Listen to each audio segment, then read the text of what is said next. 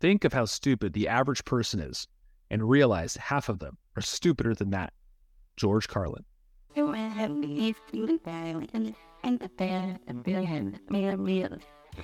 You're listening to the Tools for the Modern Man podcast. If you're looking for the tools to deal with the challenges of this ever changing modern world, you're in the right place. Now let's get it going.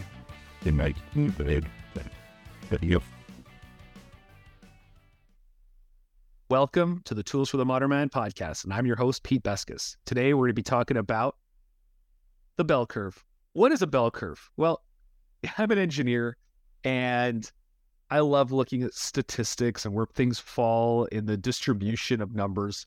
And a bell curve is just a graph that depicts normal distribution. And it could be of anything. It could be of ages, it could be of wealth, it could be of the size of potatoes that are grown. Um, what happens in a bell curve is it distributes stats and numbers into groups and shows what the standard deviation is between them. And they all have something in common. The bulk of the population ends up in the middle, and there are outliers as you move to the two ends of the bell, the spectrum of the bell curve. You've heard of the 1%, the 1% at one end of the bell curve who are uber wealthy, and then the, you know, 80% or the basically the 80% of people who don't have that wealth are in the average. Well, have you ever thought to yourself, where do you fall on this bell curve? How are you average? And I'm going to tell you, all of us are average at doing some things, and all of us excel at doing other things. But what separates you from your goals, what separates you from accomplishing something, is where you fall on the bell curve. Um, I was having a conversation this morning with somebody, and it really sparked this idea of where are you? Are you in the 20% that actually does shit? Or are you in the 80% that just is sitting there waiting for something to happen? And it kind of also goes to Pareto's principle of the 80 20, but it is this natural distribution. Most people don't want to put in the effort for more. They'll talk about it, they'll complain about it, they'll be offended by it, but in order to go and achieve something, in order to complete something, there you have to put effort in. And the average person doesn't want to do that. The average person doesn't want to put in the effort to change they're comfortable being uncomfortable because it's just un- not uncomfortable enough. You know, think of the person who's overweight.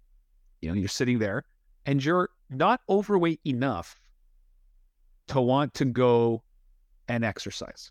So, where do you fall on the bell curve? Are you the 400 pound person on the TV show? No, you're not.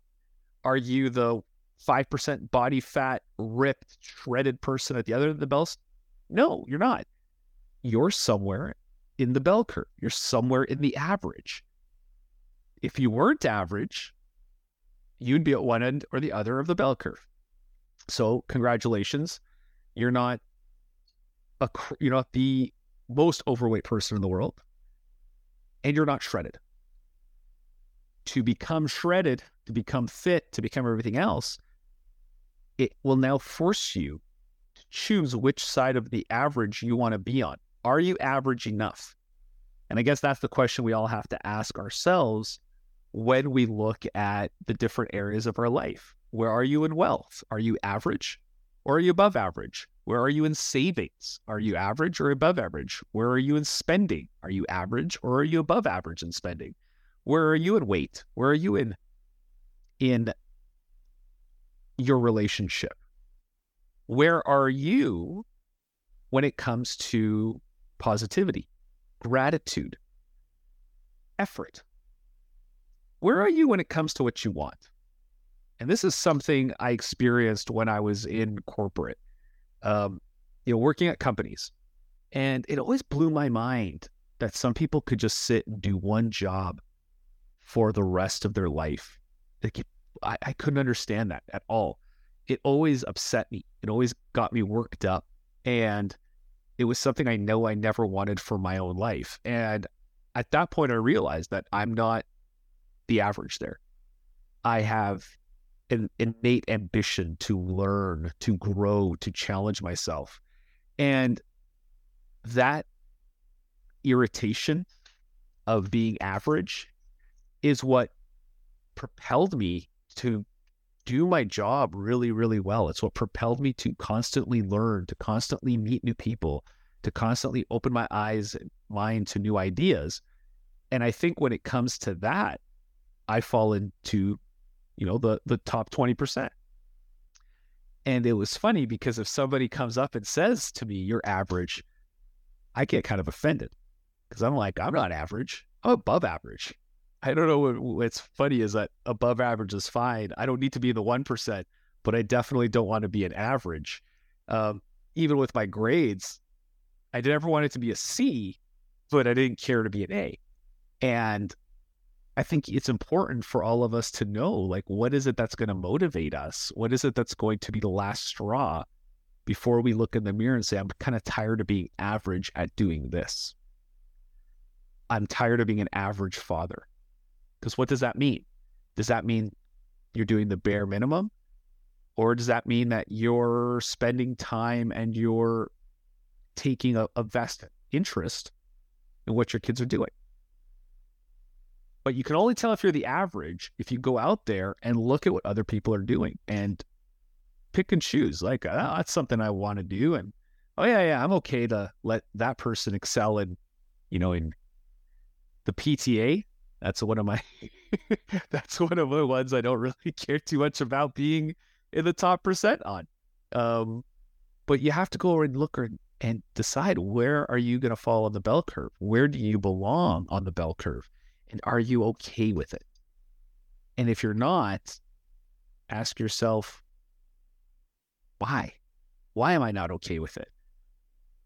What am I going to do to move up? And how much do I want to move up? do I want to be a 1% earner? Well, what's that going to take? Maybe that's not what I want. Maybe I don't want to make that sacrifice to be the 1% earner. Maybe I just want to be better than I am now. But to do that means you have to be done being comfortable where you are.